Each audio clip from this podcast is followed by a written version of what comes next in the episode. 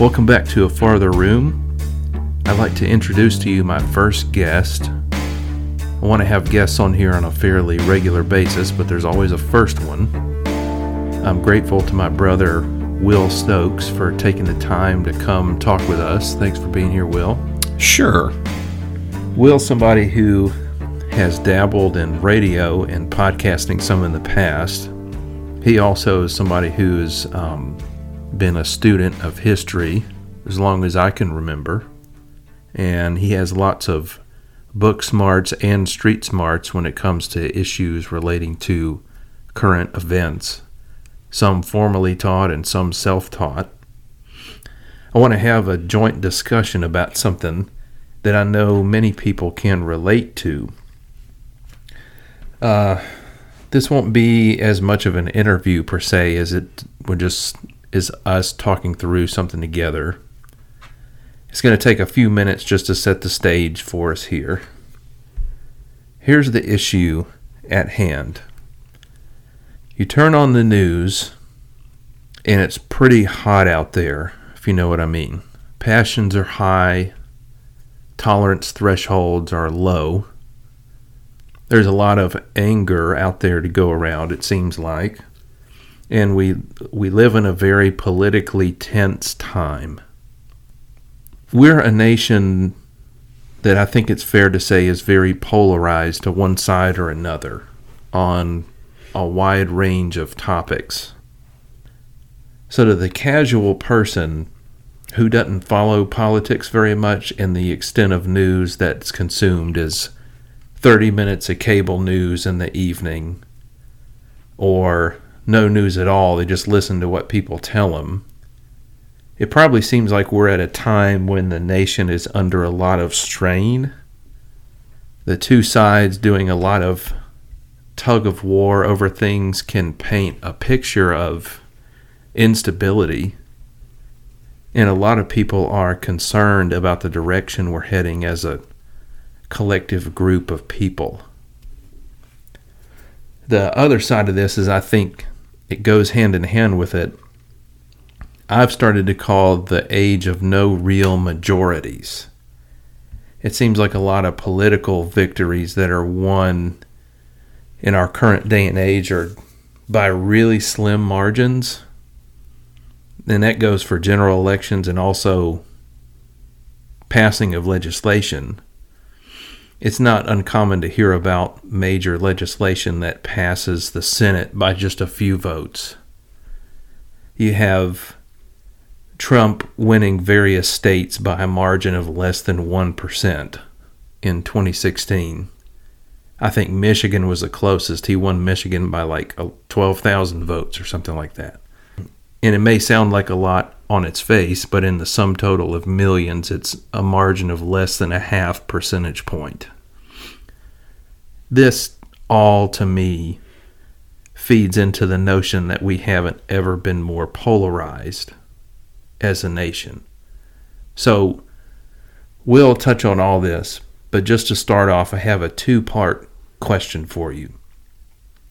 Do you think it's accurate to say that our current political environment is one that's tense and contentious? And the other part is, do you agree with what some people say, that it's as bad as it's ever been? Is it tense and is it contentious? That's sort of the idea with the system of government you've got, which is we're talking about democracy here, and it's not a true democracy. It's more of a republic, but that comes with the territory of representative democracy. You're going to have disagreements. Not everybody's going to agree about the same thing. If I get 4 people in a car, even if they're all family members, and I say, where do you want to go to eat tonight? It's really rare that everybody's going to agree on the same thing, and that's something that is extremely trivial. Do you want Chinese or do you want Mexican? So if there's disagreement even among your close associates, on things that are that trivial, then it would make sense that issues that carry much more weight, like healthcare reform, like involvement of our armed forces, like immigration, would carry disagreements. And it's always been that way. There have been disagreements on a number of issues all throughout history, and there will continue to be disagreements in the United States, and that's kind of who we are, and that it's not necessarily attractive, I guess would be the word to use from that regard, and that everybody, it'd be nice if everybody could get along and there'd be unity and everyone would be on the same page, but that's just not going to happen. I mean, even in instances where there has appeared to be a great amount of unity, more often than not, there was division. As for the second part, is it more tense now than it's ever been? I would say the answer is just absolutely not. I think what you're seeing is maybe it seems that way just because we're bombarded with debates and disagreements and talking heads yelling at each other, and because that's what sells. I mean, at the end of the day, it's about making money, and that makes for more interesting TV than an honest dissection of an issue. But I mean, you think back, of course, to things like the Civil War. You're talking about a nation that can't be much more divided than it was at that time from the outset during the Constitutional Convention. I mean, the Constitution almost did not come to fruition because of disagreements between the northern and southern colonies. There were disagreements on how the legislature should be formed and run. There were disagreements regarding the Electoral College. There were disagreements about all sorts of things, and there had to be compromises and consensus that was arrived at. As compromise is a dirty word nowadays, it seems like. Well, I mean, it and here's the thing: it happens every single day. I don't think people notice it. What you notice is what's run on Fox News or CNN about what Alexandria Ocasio-Cortez said about this, or what Bernie Sanders said about that, and let's get Sean Hannity's take on this, and let's get Rachel Maddow's take on this. But compromise happens every single day in Washington. It can fly under the radar a bit, but it does. So yeah, you look back at things like the Civil War, you look at the Constitutional Convention, the election of 1824 and 1828 was particularly divisive.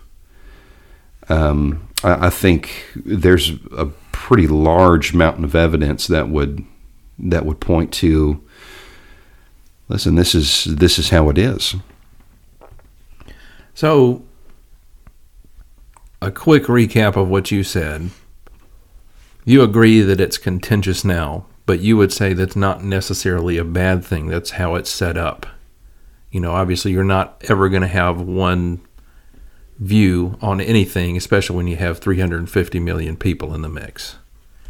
And you're also making the point that, yeah, it's divisive, but it's not necessarily as divisive as it's been in some points in history. I think we're both at a consensus that it's politically charged out there. Does it ever affect you personally when you get into just how contentious people are over certain issues? Has it affected your outlook on the country or on how much news media you choose to consume on a daily basis? Like, has that changed over years? Yeah, it has. I went to college, and yeah, I've checked all the boxes on what you need to check as far as being a student of civics and government and international affairs. I mean, I studied political science in college. My emphasis was on international affairs, but you go through the same gambit there. And I tell you, there's 4 years of dealing with students who are 100% convinced that they're right and nobody else is wrong. It wears on you a little bit.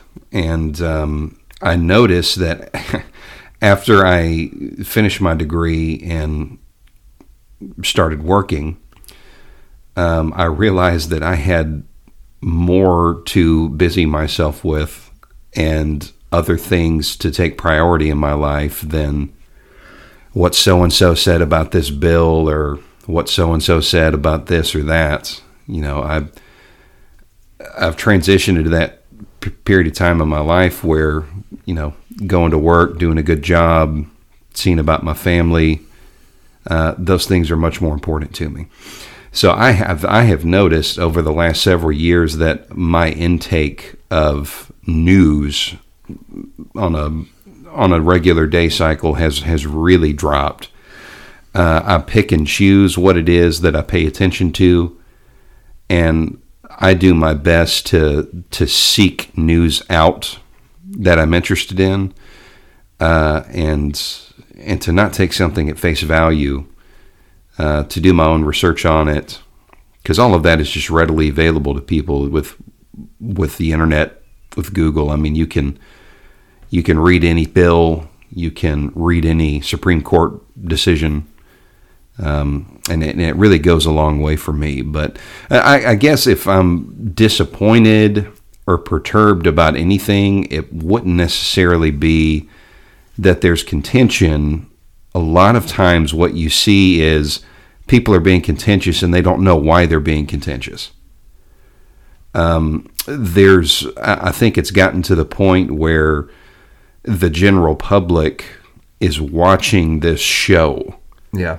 Like it's a theater play, mm-hmm. and there are acts and America's Got Talent.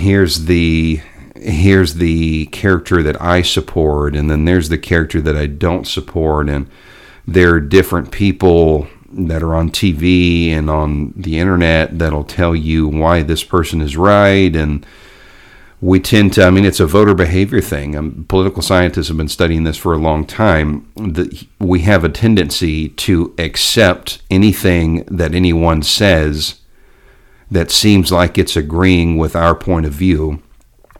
And we have a tendency to reject anything that anyone says that does not agree with our point of view. So it's we sit back and we watch this show, and really what we end up doing is just regurgitating the stuff that we hear.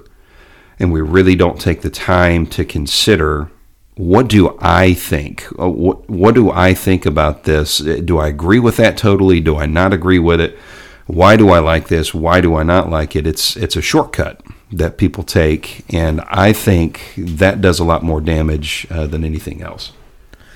For me, myself, I can say that the current news cycle and the current politics out there is very fatiguing. That's one thing that I've noticed for myself, especially over the last 5 years to 3 years. I feel like you can't get away from it. And I think a lot of things play into that, but if you watch the Emmys, the Grammys, the Oscars, you can't watch it without listening to 20 political speeches in 2 hours. I feel like even sports, like ESPN, has various political statements that are kind of filtered in there. You know, recently even NASCAR was the latest, you know, political thing where the president showed up at Daytona. And I feel like the only way to really get away from politics now is almost to completely unplug from media altogether. And that's the one thing that's probably the most frustrating to me, is because I feel like there aren't any safe havens from it anymore. I think this segues well into one of the next things I wanted to discuss, and that's the media. Do you feel it's safe to say the media plays a role in the polarized environment? You kind of touched on this already, but do you think that they have a hand in why things are the way they are, as far as people being such at odds all the time? I think that media has an influence in the sense that they are the gatekeepers of information. So the media decides. Well, you think about it. You know, we just went through a 24-hour day, and you think about how many newsworthy items happened today, just in Madison County. Probably several, and you take that and build on it. And okay, what about the Jackson metro area? And what about the state of Mississippi? And what about the region? And what about the United States? There are just thousands and thousands of things that could be considered newsworthy, and the media is picking which story is important. So they have a significant amount of power in that respect. They're shining a light on what they want to shine a light on. So they're choosing what gets covered and what doesn't get covered. So as far as the slants go, I think it's pretty obvious that various media outlets have slants. I don't know that there are very many people who would disagree with that anymore. I think what folks would say is, yeah, there are media outlets that tend to be a little bit more democratic, a little bit more liberal, but you also have media outlets that tend to be a little bit more conservative and a little bit more Republican in various platforms. So I don't know of anybody that disagree with that, but media has been commenting on, just take the example of national election. They've been doing that for almost 100 years now. The election of 1828 was a rematch between John Quincy Adams and Andrew Jackson. And that was a very nasty election campaign, and things got very, very personal. The Adams camp made a lot of suggestions and attacks against Andrew Jackson's wife, Rachel. She went through a divorce with a previous husband, but it was complicated.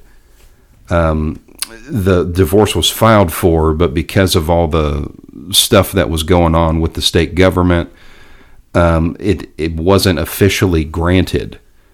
I believe Kentucky is where it was, and that it was transitioning to be from a territory to a state, so a lot got lost in the shuffle there. So when she married Andrew Jackson, she was technically still married to her previous husband, and that made her an adulterer and a bigamist, and it was a private matter that eventually did get settled, but the Adams camp got wind of that, and they ran with it and accused her of adultery. And there was, I can't remember which paper it was, there was a national newspaper, a columnist wrote, and this is a paraphrase, ought there be an adulteress in the White House, in a land in a land as this, you know, which is a Christian land.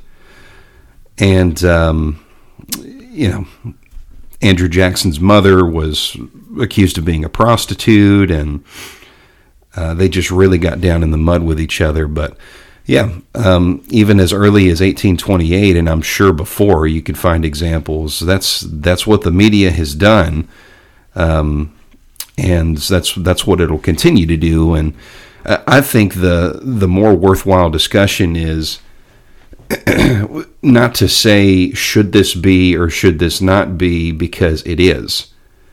And if by all indications it will continue to be so. So if we know this about the media, what actions and what steps can we take to better educate ourselves on what we believe? Right. This is a quick aside on the media. This isn't what the whole episode's about, so I don't want to spend a whole lot of time on this, but I think about sometimes how news media has changed over the last 20 to 30 years, you know, since we were kids, like in the 1990s. It used to be that if you wanted to get news, you went to newspapers, cable news, and that was basically it. I mean, there was like little, there were some radio programs that were kind of limited, like Paul Harvey and stuff like that. But and there was such a thing as talk radio back then, but it really hadn't hit its peak. So fast forward to now, newspapers are closing up shop. I saw a stat that around 20% of local newspapers have closed down since the early 2000s. Cable news viewership is declining by the tens of millions over the last decade. This whole thing called the internet is the root cause behind all of it. I think it's safe to say that people are less trustworthy of news sources now than they were a couple of decades ago. So you kind of get this feel that there's got to be added pressure on people who are in news media, because it's almost like they have to see themselves as a captain of a sinking ship. You know, do you think it kind of adds any pressure to them to do better now? Probably not. As long as they're making the millions, it doesn't matter. Does it add pressure to them to do a better job? I think that there are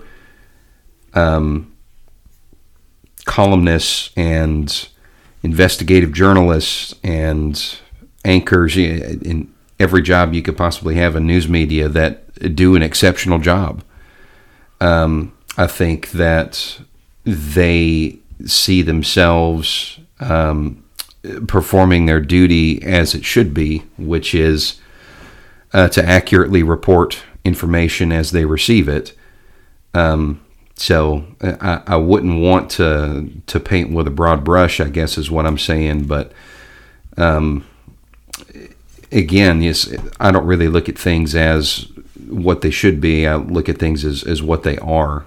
So I don't think so. I don't think that the state of national news media is putting any pressure on anyone to maybe reevaluate how they do things, because I think it's working for them. Mm-hmm. I think that the current format is what pays the most money. It's interesting television. It's interesting clicks, and at the end of the day, I happen to believe at the end of the day, you do see some biases that start to lurk up, be it conservative or liberal. But I think the ultimate bias is the big green. I'll circle back to the media a little bit later on as we close out, but I wanted to get back to the slim majority proposed idea that I've kind of had, and get your input. So I looked at all of the presidential elections since around the time I was born. When I was born in 85, Reagan was in office. If you look back, okay, so in 80, Reagan beat Carter 489 to 49. Mm-hmm. In the Electoral College, that is. Won by even more in 84. Yep. In 84, Reagan only lost one state, which is just insane to think about.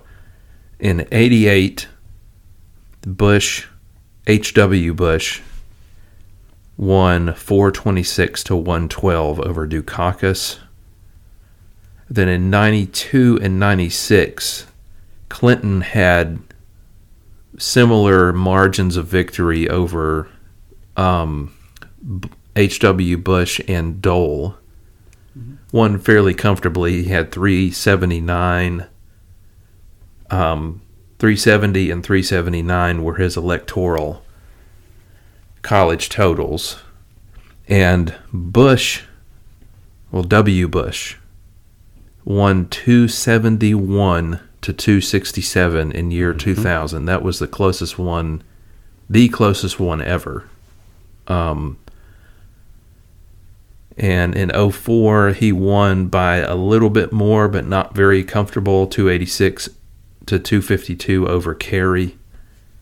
Obama had comfortable margins of victory both times. He won 365 to 332 were his two totals. And then in 2016, Trump had 306 mm-hmm. to Clinton's 232. So, it's not a new thing to have a close electoral vote, although it seems like we've had more than our share in the last... since the turn of the century. It's also not completely a modern phenomenon to have a president who loses the popular vote but wins the Electoral College. There were two other times that happened, and I had a note about that in front of me earlier, and now I don't have it anymore. Rutherford B. Hayes was one of them. Yeah, and there was another one before that, and it may have been before Electoral College was even a thing, so it may not have counted that much, but it hadn't happened much. So what are your thoughts on being in an age that, of no clear majorities, and if do you think it's a modern thing to have such slim majorities on victories in politics? No, I don't. And I think it goes back to sensationalism a little bit. I mean, I think when you've got, it's not just election night. We have been in election mode since July of last year, and it's not going to stop. We're going to have constant election coverage, and everything that whoever the Democrat nominee is going to be recorded by who knows how many cameras, and same for Donald Trump, and they're going to be followed everywhere they go, and there are going to be thought panels, and it's just going to be this constant train. And obviously election night is a culmination there, but I think that probably plays more of a role in the feeling of, oh, this is it, this is like the Super Bowl, just because of the event that's been created. The unending news cycle. Right. The anticipation of it. I mean, I think Trump, he did have some close victories in some states that have been voting Democrat for a very long time. Trump did a lot of things in 2016 that weren't necessarily unprecedented, but it's been a long time since they've happened. You think about Upper Maine voting for Trump and a Republican taking an electoral vote out of Maine. I don't believe that's happened since George H.W. Bush in the late 80s, and it could have been even before that.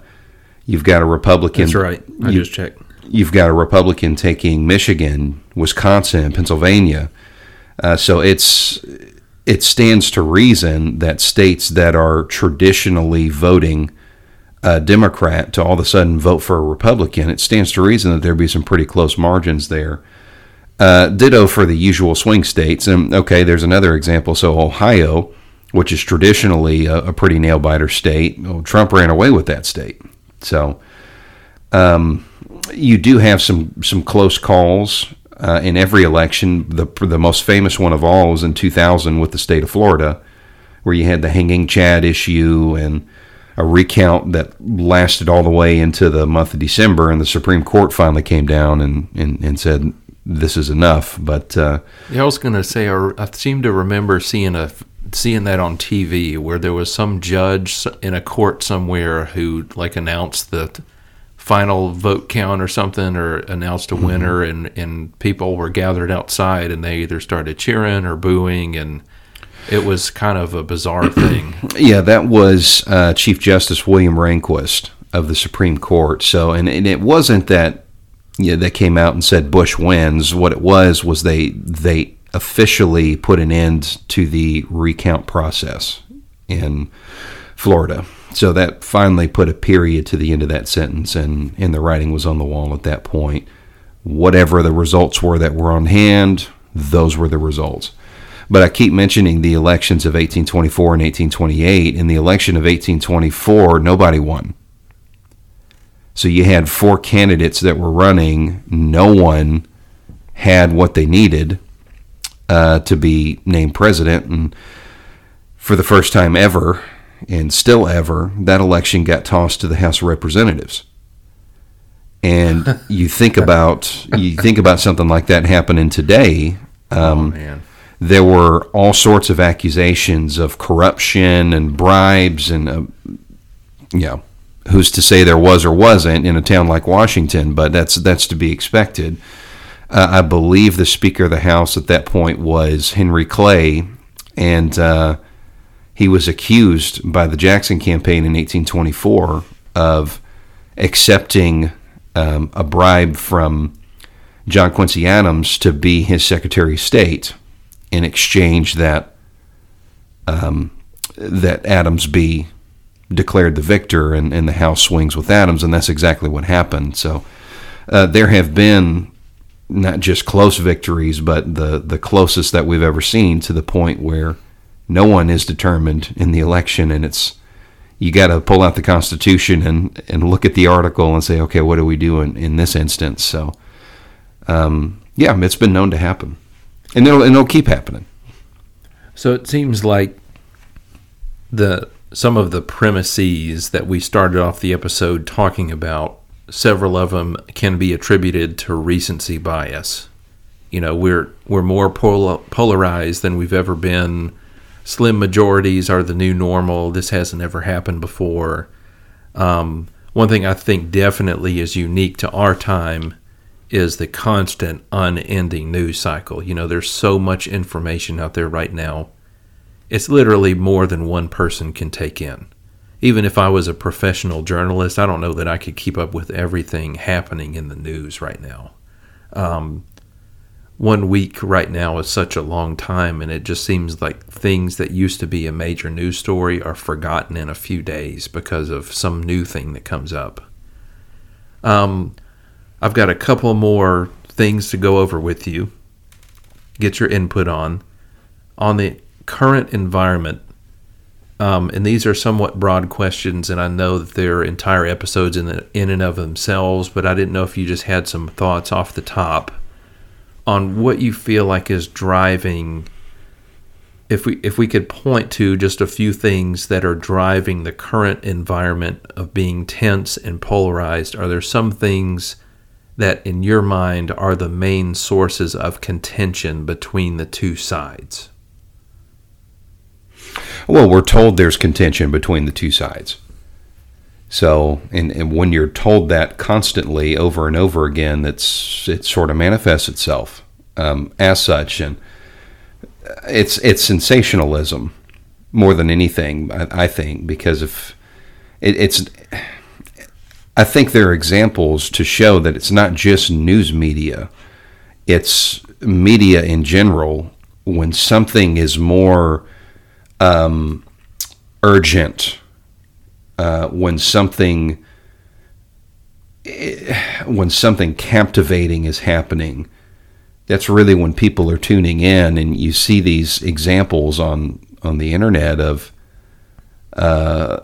folks like the Weather Channel, where you've got somebody crouching down and holding his hoodie on, and it's barely staying on, and he's screaming, and he's, I can't take much more of this storm. And then you see some folks just walk behind him like it's a normal day in the background. And I mean, that's an example of that. It's, hey, we need to gin up some sort of sensationalism here to get people really tuned in. And it was really funny to see the staffers circle the wagons around that guy and say, well, it's safety precautions and blah, blah, blah, and all this. Right. And the example of I think it was a female reporter in a boat rowing through a flooded street, and you got some folks walking right behind her, and it turns out there's maybe 2 or 3 inches of water on the ground. So I think that's what you see is sensationalism of, just take the current environment, whoever you are in favor of or not in favor of, whatever your persuasion is. Trump colluded with Russia. Trump is being impeached. Trump conditioned. There are these very big, bold headlines of just something cataclysmic that Trump is being accused of. And that's going to get people engaged in what you're saying. And I think that's what we see. But I think that also is going to wear thin. And I think it's already wearing thin because everything can't be cataclysmic. When you've got this day and age where everything is breaking news, everything's a crisis, everything's a life or death situation, well, people start to become numb to it. It's sort of like every time that the tornado siren goes off. It's kind of like I heard somebody in the media say it is insane to think about how the President of the United States is being impeached right now and nobody's talking about it. Like in the general public, there just aren't very many people all that concerned about it. And I think it's a direct result of what you're talking about, where it's like, you know, it's a cry wolf type thing, you know, where everything is such a major deal, then nothing becomes a major deal anymore. Do you think landslide victories of Reagan and H.W. Bush, something like that, would ever be seen again? Sure. I don't think there's a reason to say there wouldn't be any more of a reason than to say, you know, in the wake of the Civil War, are we ever going to be even remotely united behind someone again? Certainly didn't seem that way at the time, and you know, then you've got, oh goodness, well, 1932, so 70-something years later, you've got a country that elects the same man 4 times to the presidency. So, sure, I think it's certainly possible. I want to close out with a word of encouragement to listeners. I know politics is a hot-button issue with a lot of people. It's very unfortunate, but it's hard to have a discussion about it without people getting pissed off nowadays. I hate it's that way. I think for things to get better, we have to get back to a place where we can have discussions that hash out important things in society. On the news media, Will touched on this a little bit earlier. You know, all news is biased because human beings are biased. You know, if you have an organization with thousands of employees and 80% of them all vote the same way, how can you really expect that they are going to give you a product that is free of bias? I know Fox News is the favorite among most people for fun poking in the news world. And fair enough, you know, Fox News is definitely slanted one way with a good bit of its programming. Yet the people that have such a huge issue with Fox don't seem to have the same issue with other news outlets that are just as slanted in the other direction. People have a big problem with bias only when it's biased against their own point of view, it seems like. The last thing I'll say, if you're somebody who takes the approach that people on the other side of an argument are stupid, you aren't helping at all. A major mistake we are making in our current state of affairs is to demonize people on the other side. I get it that a lot of the issues we argue about are very emotional. But we have to start realizing again that sometimes people have a different position simply because they've come to a different conclusion, and it's that simple. And it doesn't make them bad people. So how do we propose to ever solve anything if we're not even willing to admit that somebody other than ourselves may have something to bring to the table? So those are just some closing thoughts I had based on the conversation we had. And I really appreciate you listening to this episode of A Farther Room. Thank you, Will, for coming on. Thank you again. I really appreciate it, and I hope you'll be a repeat visitor with us. And if you like this discussion, please subscribe to the podcast to stay on top of future episodes. We're on Twitter, and Instagram, JP_Stokes. And I look forward to seeing you next time. Make sure the people you love know it and let them hear it from you often.